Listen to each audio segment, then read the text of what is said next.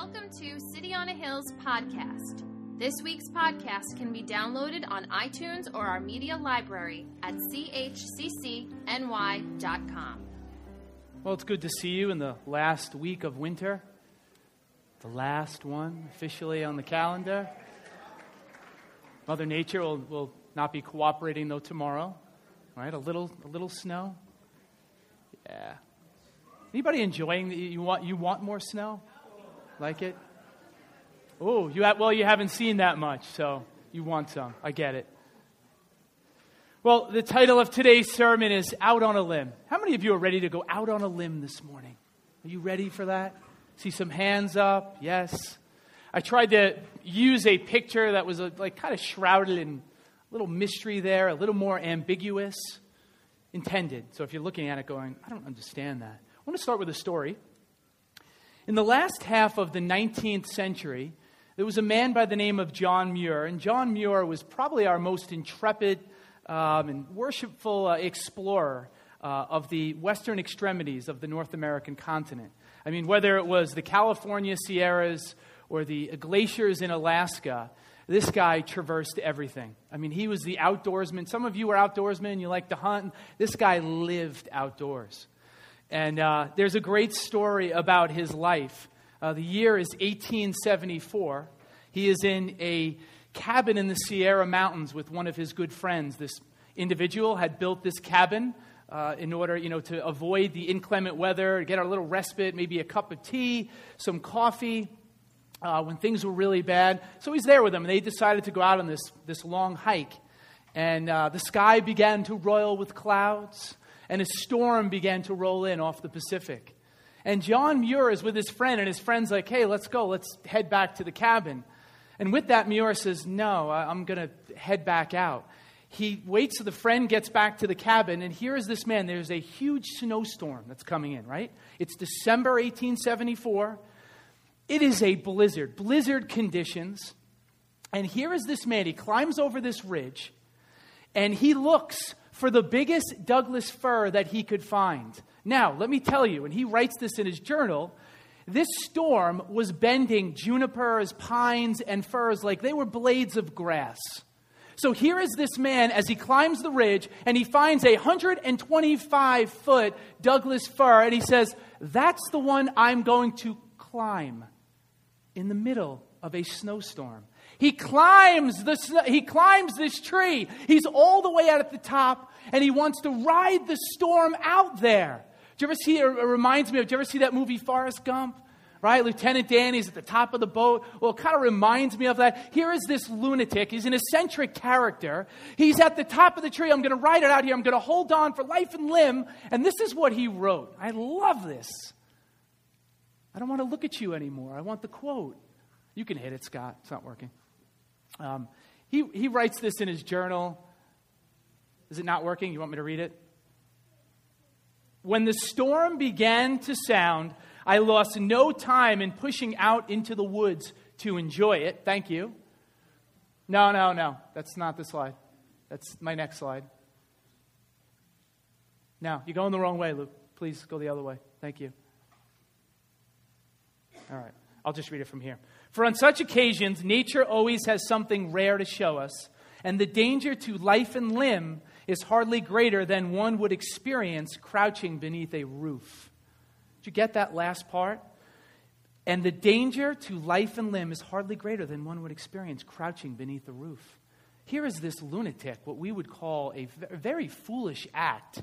Here is this man climbing this tree, and you, you know, this iconic image and he's hanging on there for life and limb, hope, you know, just enjoying this as nature is just rushing through him and, this, and snow is falling around him and he feels the wind. He realized something that we forget sometimes. We forget that sitting in a, in a, cabin, sitting in our homes, watching TV, being comfortable, being secure, being safe is not the Christian life. Because draw the parallel to our Christian spirituality. Look at it. Understand this. We are called to live life. We are not, this is a rebuke against being spectators in life. We are to truly live life. And so I ask you, City on a Hill Community Church, in the beginning of this sermon, Do we expose ourselves and climb the ridge and find the tallest tree and climb up there? Do we do that? We are called to climb. You are called to climb. If you were here last week, we looked at Benaiah, the guy that jumped into a pit with a lion on a snowy day you are called to chase lions. You are called to climb trees. You are called to trust your God and believe that He can do exceedingly abundantly above all that you ask or think. Let me give you a story. Look at it. I mean, just look at his face. I mean, this is a young picture of this guy. I mean, look at this guy. I want to be like, he, he gets married at like, this is totally tangent, you, don't, you didn't need to know this, but he, he gets married at like 40 years old, and there were times when his wife would like shoo him away. Go, go, I get it, you need to go out in nature. It was just something inside of him. He was actually good friends with Teddy Roosevelt, too, and he started the Sierra Club, you know, the first grassroots, the oldest environmental organization we have in the country, and many of you don't care, but I care, and I wanted you to know that. Well, if you have your Bibles, turn to Luke chapter 19. I want to talk about another gentleman that looks crazy, another guy in Scripture that looks absolutely foolish. He climbs a tree one day, and many of you know the story. Or, or I guess you think you know the story? The story of a man named Zacchaeus. And Luke 19, verse 1, it starts there. So he made haste and came down and received him joyfully. But when they saw it, they all complained, saying, He is gone to be a guest with a man who is a sinner. Wait, wait, wait, we're on the wrong. Oh, I'm sorry. There we go. Then Jesus entered and passed through Jericho. I'm going, He didn't get the. Where's the Jericho part? Now, behold, there was a man named Zacchaeus who was a chief tax collector, and he was rich. And he sought to see who Jesus was, but could not because of the crowd, for he was of short stature. He's vertically challenged. So he ran ahead and climbed up onto a sycamore tree to see him for he was going to pass that way. And when Jesus came to the place, he looked up and saw him and said, Zacchaeus, make haste and come down, for today I must stay at your house. So he made haste and came down and received him joyfully. But when they saw it, they all complained, saying, He has gone to be a guest with a man who is a sinner. Then Zacchaeus stood and said to the Lord, Look, Lord, I give half of any of my goods to the poor, and if I have taken anything from anyone by false accusation, I restore fourfold. And Jesus said to him, Today salvation has come to this house, because he also is a son of Abraham. For the Son of Man has come to seek and to save that which was lost. Ah, the story of this. How many of you remember the song of Zacchaeus? You remember that song in Sunday school? All right, well, I'll give you. Zacchaeus was a wee little man. A wee little man was he. No? Yes, yes, yes. Next, he climbed up in a sycamore tree for the Lord he wanted to see. And as the Savior passed that way, he said, Zacchaeus, you come down, for I'm going to your house today. For I'm going to your house today. Yeah, yeah, yeah, yeah. I remember singing that song in the next to the old church building. Remember the old church building down the road? Not that building. There was one across the street we were in the basement. The building should have been condemned. And we were there. I, am telling you, I, I have this image. I remember it. We were in the basement singing this song. This mold and just this dungy. I'm like, listen, maybe if you want to talk about the Apostle Paul stuck in a prison or something, this is apropos. But I don't really get this story of this little vertically challenged man. Why are we singing the song about him? You with me? Some of you didn't go to Sunday school. All right, that's fine. So here is this man, and he is not just a tax collector in the Greek. This, it means he's the chief tax collector of the whole region. And many of you know, you know some of the story. I mean, they are the most despised people in society. It would be like in our day, a drug lord, somebody that was in a drug cartel, maybe a mafia hitman. Sorry, Pastor Joe, right? Or uh, maybe it's akin to this. I was thinking about it. I said, you know what? It's kind of like during World War II with the Holocaust and the Jews that would inform on their fellow Jews to the Nazis. This man was reviled. This man was absolutely despised by all of the Jewish people. And this is what he would do. The Romans, who were in charge and ruled, they would have a tax. And say somebody owed $1,000, our money. What he would do is he would go up to that individual and say, You owe $1,500. So he would take the $500. And he would pocket that money. Now, I don't know, and we know that he was, he's a short man, right? But understand, think about his past. Use your imagination. I say it all the time. Please use your imagination when you read these stories. What was life like for little Zacchaeus when he was younger? I have to imagine he was never picked. He was the last kid, maybe picked to play in games. Picked on, mocked, ridiculed. How good it probably felt when he got older and he got to go up to people and say, You owe this much money, and you owe this much money. And he was powerful, and he went to Nordstrom's and Barney's, and he had the nicest robes that money could buy at that time. Like, think of like a really nice three piece suit. Well, they wore robes, right? This man looked the part. Although, you know what? I think, again, this is just my image. I think of like a Danny DeVito, maybe a Woody Allen. I think more Danny DeVito. I think this guy's kind of a character, right? This Zacchaeus. And he goes around and he's a hustler and he's a shaker and he, he's shaking people down for money and he's extorting people and he's, you don't want to mess with me, you know. And that's the kind of guy I really see him to be. So he's not somebody that is, that is really well liked. And I have to say to us in this sermon, you know, what is God really looking for in us? I said to you earlier, God is looking for tree climbers. God is looking, though, for people that will do anything to get to Jesus. Anything to get to Jesus. He's looking for tax collectors that will climb, climb trees. He's looking for prostitutes who will crash parties just to get to Jesus. He's looking for people that will push through crowds, like the woman with the issue of blood, as she scratches, scratches and she crawls just to get to the hem of his garment. That's what Jesus is looking for. He's looking for people that will step out of boats and try to walk on water. He's looking for people that will crash through parties, people that will rip off roofs just to get to Jesus, just to see him. And it's amazing how foolish these people can look. And we see these stories, and we see people chasing stars like the wise men, and we see people climbing trees, and we see people going into pits with lions. How foolish do they look? Don't tell me David didn't look a little foolish as he goes into a valley to fight a great giant by the name of Goliath. Don't tell me Benaiah didn't look foolish as he goes into a pit to fight the lion. Don't tell me Sarah didn't look foolish when she goes to a maternity ward in her 90s to buy clothes. Ma'am, can I help you? Are you looking for clothes for your granddaughter? No, I'm looking for clothes for me. Kind of strange, right? Don't tell me she didn't look or feel weird. Don't tell me the wise men didn't feel a little foolish when Jewish border agents were asking why they were coming into the region. Don't tell me that a pro- professional fisherman named Peter didn't look foolish as he stepped out of the boat. And don't you tell me that there wasn't one who came 2,000 years ago who says, I'm going to go on a cross and die. Don't tell me he didn't look a little foolish, half naked, sitting there on that cross. You know what the Bible says? You know what the apostle Paul says? I love it. 1 Corinthians 1:27. But God has chosen the foolish things of the world to put to shame the wise, and God has chosen the weak things of the world to put to, sh- to put to shame the things which are mighty. You know what I want to say to that guy Peter Singer, that staunch atheist? Who, who is more intelligent than probably any of us in this room, but he doesn't understand. He thinks it's, I can be good enough. I can make, I don't believe in God, but it's about doing good things. And you know what? We can be beneficent. We can do amazing things in this world, but without Jesus Christ, without understanding what he came to do and living in him and through him, we have nothing. It's devoid of any value.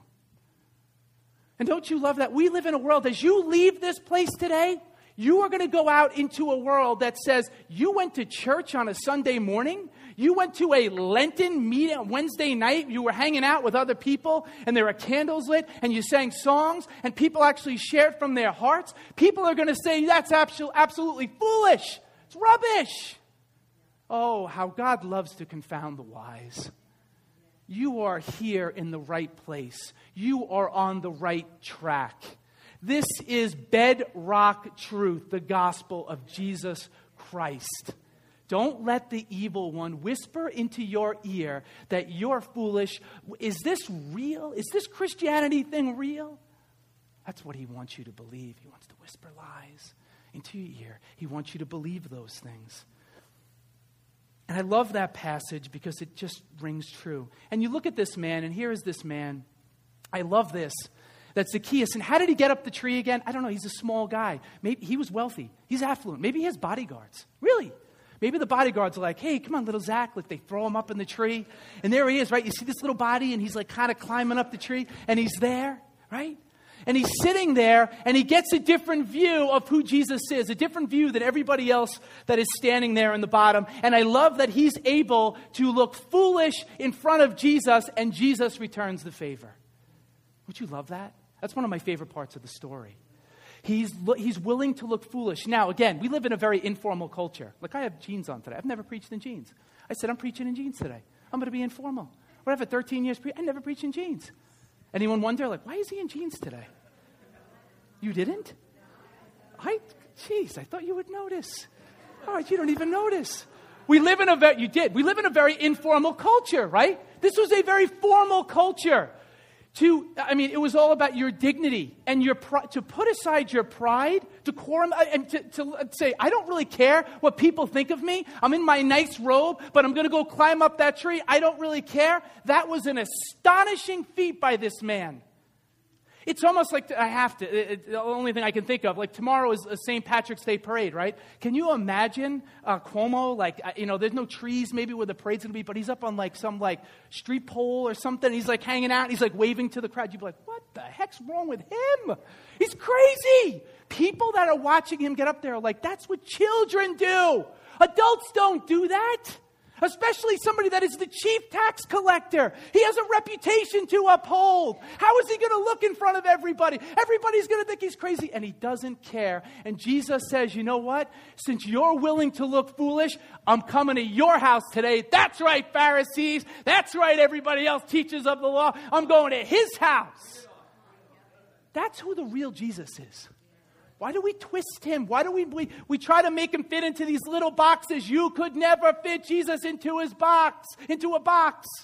Jesus said, You know what? I came to destroy religion. He said, I want to have that relationship with you. And it doesn't look the way the Pharisees and the Sadducees and the other teachers of the law say that it's supposed to look. You see, but for us, we're, we're paralyzed by this fear of foolishness. How many of you can relate to this? You know, you want to share your faith with somebody, but you, ah, you know what? I'm going to look really silly right now if I open my mouth. You know, I can't pray for a miracle. How foolish it's going to look if it actually doesn't happen. Oh my gosh, I can't pray for that. What are people going to think of me? My coworkers, what are they going to say? I can't go for that dream job. Are you kidding me? I, I, I, have this job right here, and I'm safe, and I'm secure, and I have my bills met, but I can't go for that job. I can't go for counseling. Are you kidding me? What people will think of me? Wow. I don't want to look foolish. How about you kids? Some young people in here? I can't raise my hand in a class. I'm going to look foolish. Oh. I can't ask that person out on a date. I'm going to look foolish. Really? Think about all the things that we're afraid of. Oh my gosh. I wonder what other people are going to think of me. I'm with you. I'm not preaching, I'm with you. I feel the same way. And Zacchaeus pays an enormous price because he's willing to give up his pride and his dignity just to see Jesus. And you have to get beyond the crowd. Again, I'm saying it again. You have to get beyond the crowd. The people out there. Now, you notice nobody, he could have gotten in front. You, I hope you see this. Right? Every scholar, every commentator, he could have gotten in front because he was so small and gotten a good look at Jesus. Every single person that is there is shooing him away. Get back! Dreg of society. Will you get back? No one wants to see you. Will you get over here? Do you think this itinerant carpenter is coming to talk to you? He doesn't want to see you. It's exactly who Jesus wants to see the one that is marginalized, the one that is an outcast. You know, this would be a great EHS chapter. I mean, this guy's life. Think about all the, think about all the pain from his childhood. We'll talk about that, Zacchaeus, one day. Yeah, yeah. I'm talking like to Zacchaeus, like Zacchaeus can actually hear me. And you're like looking at me like that was normal, what I just said. That wasn't sane, what I just said.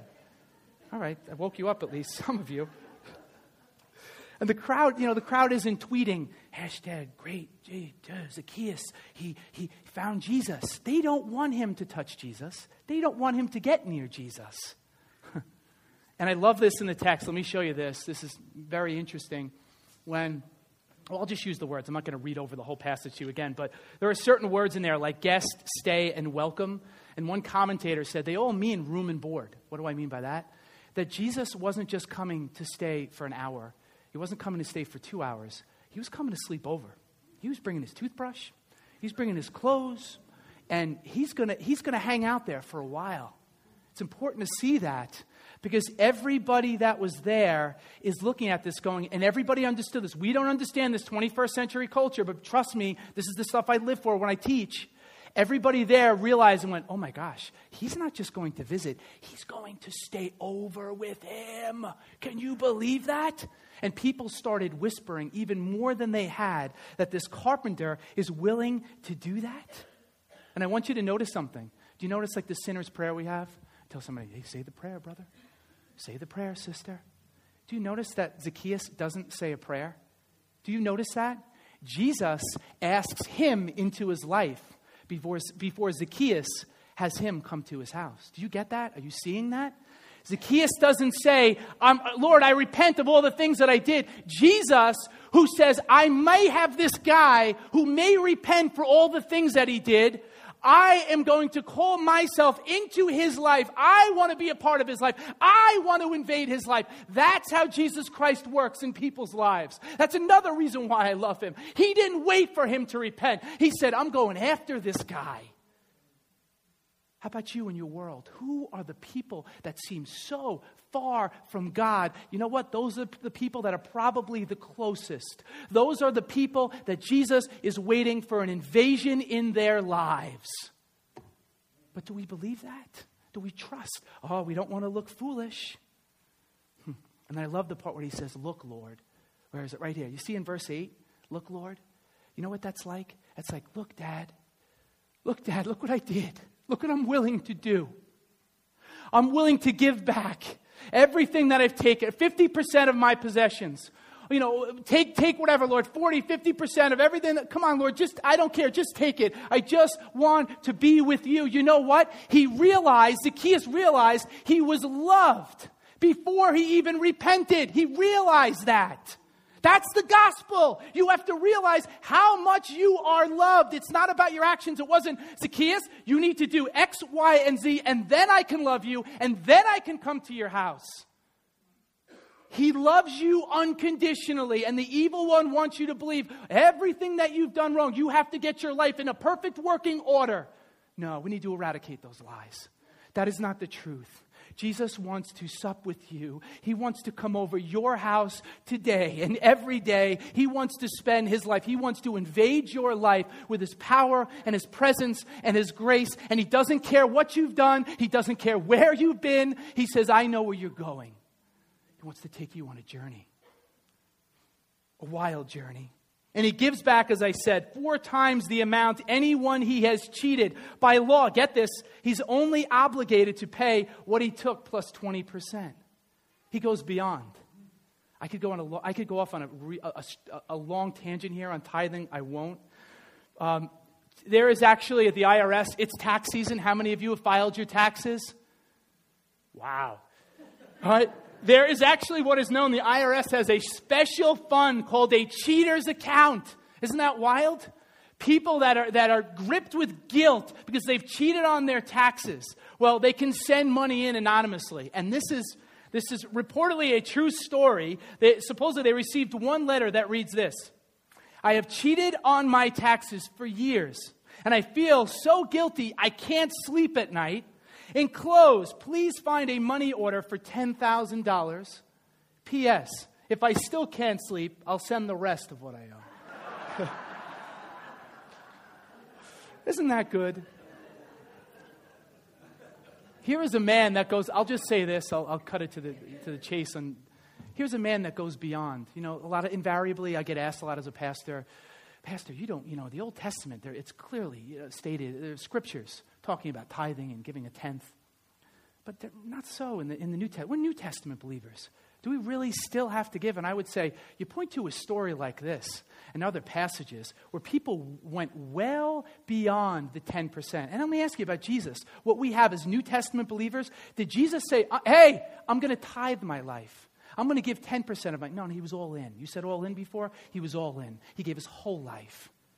Think about how much more grace, more revelation, how much more truth we have been given. No, no, I'm sorry, friends. 10% is the floor. It's about our, a spirit of generosity, it's about what's in our hearts. I'm not looking for your money. I'm just telling you what, when you die one day, that you, again, you will not regret what you give into the kingdom of God. He was a high school principal. I'm a high school teacher. We'll live, okay? I'm not, and, and every pastor can't say that, but I enjoy saying that here as one of your pastors. To understand, though, what's ahead for you in your future and my future. Getting back to this, you know what I love? Jesus, how he's participating in the, the family meal, the, the evening family meal was the most important part of the day. So when he says, Zacchaeus, I'm coming home with you, I'm going to your house, they, obviously, did they have electric back then? No, candles, torches, whatever that they would use. The evening meal was a long process. That was it. After the evening meal, you went to bed, but it was a long process. To invite somebody in is to invite somebody into every single aspect of the. You didn't just invite anybody in.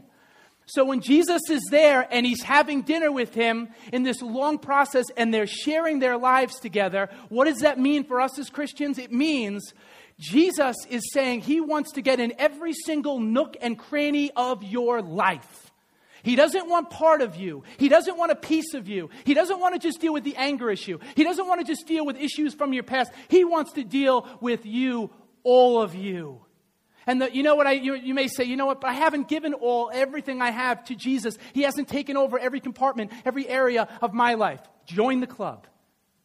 Join the club.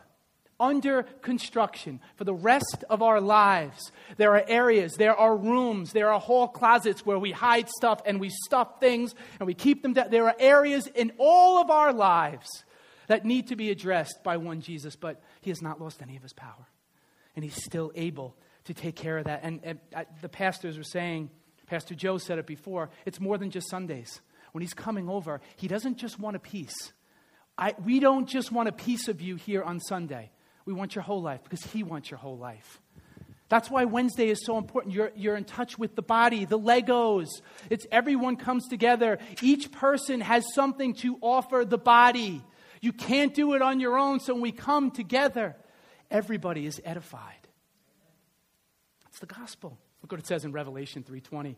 Just another passage here. Behold, Jesus, I, Jesus, I stand at the door and knock. If anyone hears my voice and opens the door, I will come into him and dine with him, and he with me. He wants everything. He wants your vocation, your family life, everything that you experience in this world, your money, everything, your, your, you name it, he wants it. There's not one piece of your life that he doesn't want. And get back to the story, though, right?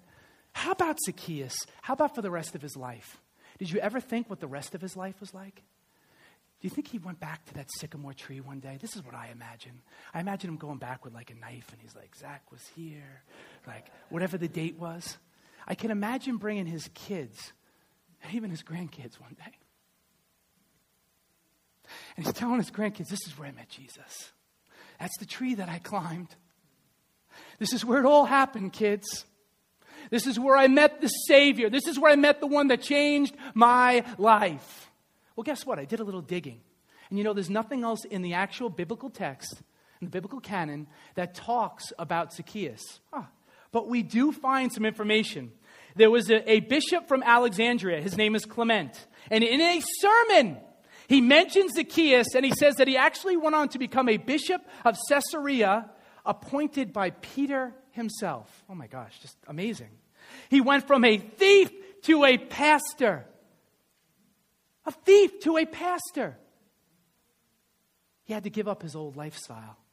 He had to give up all those places that he went, a job, all the money, had to kind of just let it go. But here's a man, I have to imagine he became the pastor of pastors. I have to imagine this man that was short in stature was big in heart.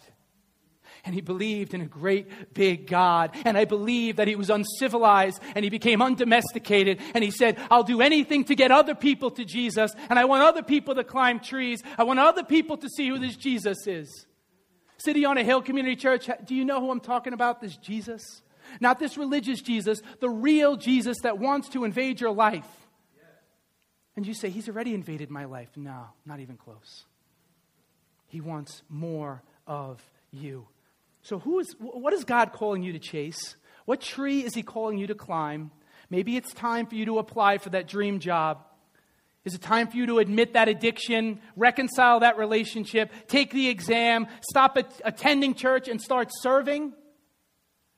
Maybe it's time to take a night class, start a business, write a manuscript. I don't know what it is for you, but maybe it's time to do something and you say, I'm going to look really foolish if I do it. Do it. Now, let me speak from my heart for the last couple of minutes. Just stay with me. I saw a documentary uh, last year. The name of the documentary was The Elephant in the Living Room. Anybody see this? Uh, fascinating. I, Meg and I, I know it's kind of pathetic. I, I, we just, I'll sit there and just watch previews for documentaries. I don't want regular movies. I want to learn. If I'm not going to read, I want to learn, right? So we'll just sit there and watch them. And we came across this one. It was fascinating. This subculture, this American subculture, where people take dangerous animals and they try to domesticate them. They try to make them their pets. Now, this one gentleman, this picture, I found this on, on Google. This one gentleman who's rather mentally unstable, uh, the main part of the story is about how he took two lions and he had cages for them. He lived in this man, I don't even know if he's alive still, uh, from Ohio, and how he tried to domesticate these lions and let them live there. And Megan and I literally we were brought to tears by the end of the documentary because here are these two lions that are meant to roam the prairie that are meant to be out in the wild. Do you ever go and uh, think of it? Do you ever go to a zoo? You didn't see this, but do you ever go to a zoo and you see whether it's you know apes or pandas, gorillas, whatever it is, monkeys, and you see them behind the glass, and you say, "This isn't how life's supposed to be for them." And as I watched this documentary and I looked at these lions, I said, "Is that what we do in the church? Is that what we do in the church? Do we domesticate people?" do we say, oh, you got to come, be very civilized. You have to dress a certain way. You have to act a certain way. You have to talk a certain way. I've coined a term. I call it caged Christians. It's a term I came up with as I was thinking about this. Is that what we've developed? Or caged Christianity? Is that what it's like? We, we come to churches and people come watch us and they're outside and look at them in there. They're dressed nice and they're doing their thing and they're singing their songs. Is that what this is? Is that what this is? A human zoo? Is that really what this is?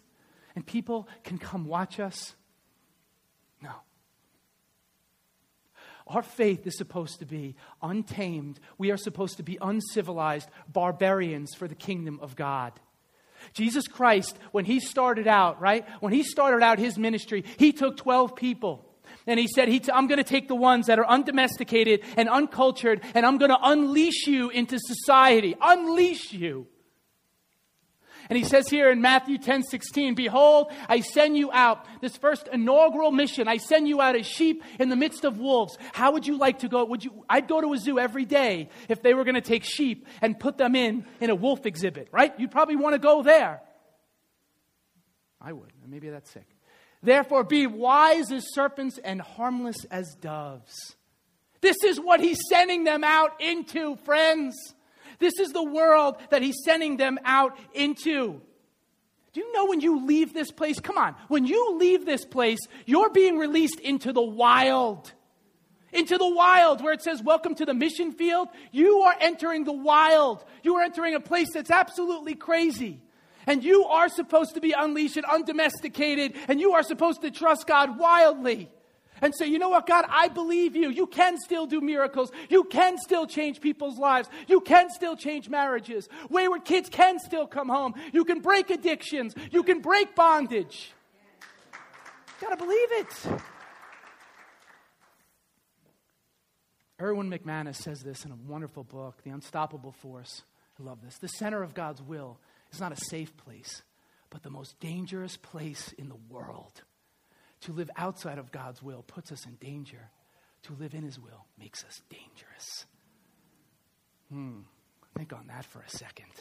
And I know this is scary because there's uncertainty. As we talked about last week, right, with the story of Benaiah. Did Benaiah wake up one morning and he sat there at the table with Mrs. Benaiah and they have a conversation and she, hey, what are you going to do today? He's like, I'm going to go chase lions. I don't think he sat there over his, his Wheaties talking about how he was going to go chase lions. It just kind of happened. It was uncertain. He didn't know what was going to happen at the end of the story. Zacchaeus jumps, climbs a tree. He doesn't know what's going to happen. There's some uncertainty there. You have to be willing to take risks and trust. Can I give you another illustration from the animal kingdom? I promise I'm almost done. Well, in the animal kingdom, when you get groups of animals, and you know some of these, a group of bees, what are they called? No, some of you are saying hives. It really put you to sleep. Swarm. How about ants? Come on, colonies. Yes, lions. A pride. Buzzards. A committee. How about that? Buzzards, a group of buzzards are called a committee. How about cattle, herds? How about birds, flocks? But this is my favorite one. Ready for this? The rhino. Okay? The rhino. Did you know that a group of rhinos, you know what they call a group of rhinos? A crash. That's what they're called. Yeah, yeah, yeah. Oh, wait, wait, wait. Listen, listen to this. Listen. This is fascinating about rhinos. They can run 30 miles an hour, top speed. Ooh, it's pretty fast, considering how heavy they are, right? A squirrel runs 26 miles an hour, faster, top speed than a little squirrel that you see in your yard, very fast. But the rhino has terrible eyesight, awful eyesight. They can't see. You know how far they can see in front of them? 30 feet. And they're traveling, right? God, in His infinite wisdom, gave them a horn, right? 31 feet, really, 31 feet. I'm laughing as I'm reading about 31 feet. They don't know what's coming, but they're traveling at 30 miles an hour. They're not slowing down because they know they have the horn. They know how big they are. And when they're all traveling together, it becomes a crash.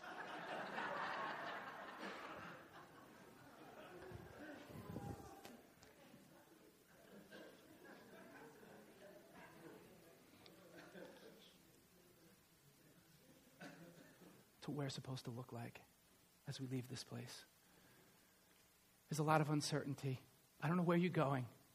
I don't know exactly where you are. But I know we, as the body of Christ, are called together to leave this place out into the wild and become a crash. We're traveling at 30 miles an hour. We don't know what's at 31 feet. We don't know everything, but we know that we have a God that we can absolutely trust. I'm asking you today how many of you are willing to look for the trees that you can climb? How many of you are willing to look for those situations where you may look foolish?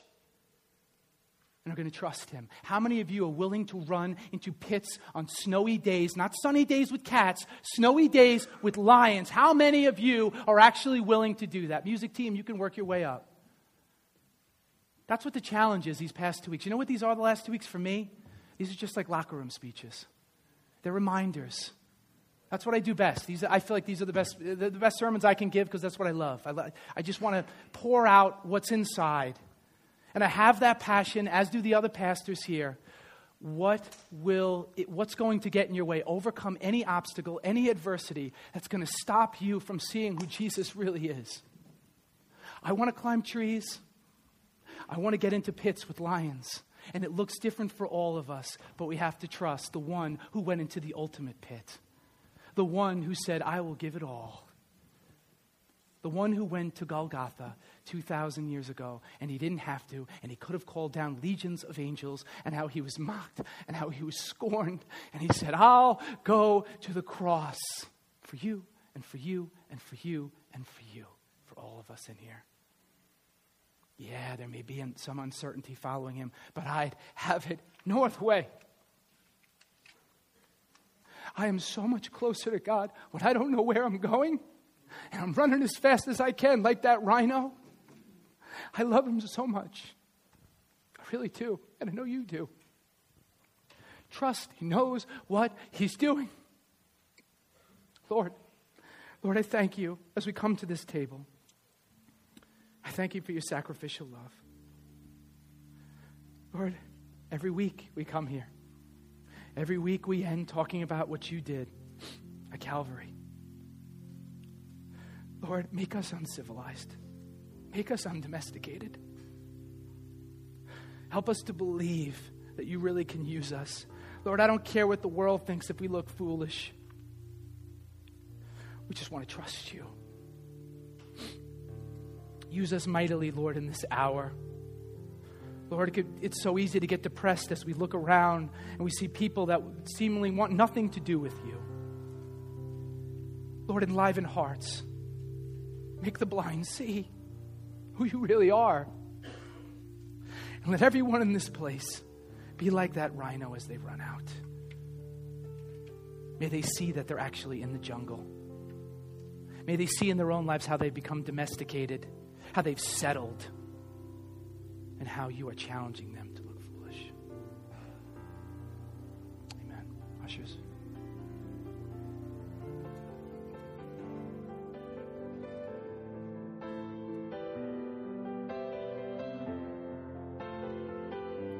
Thanks for listening to City on a Hill's podcast. For more resources, visit us at chccny.com.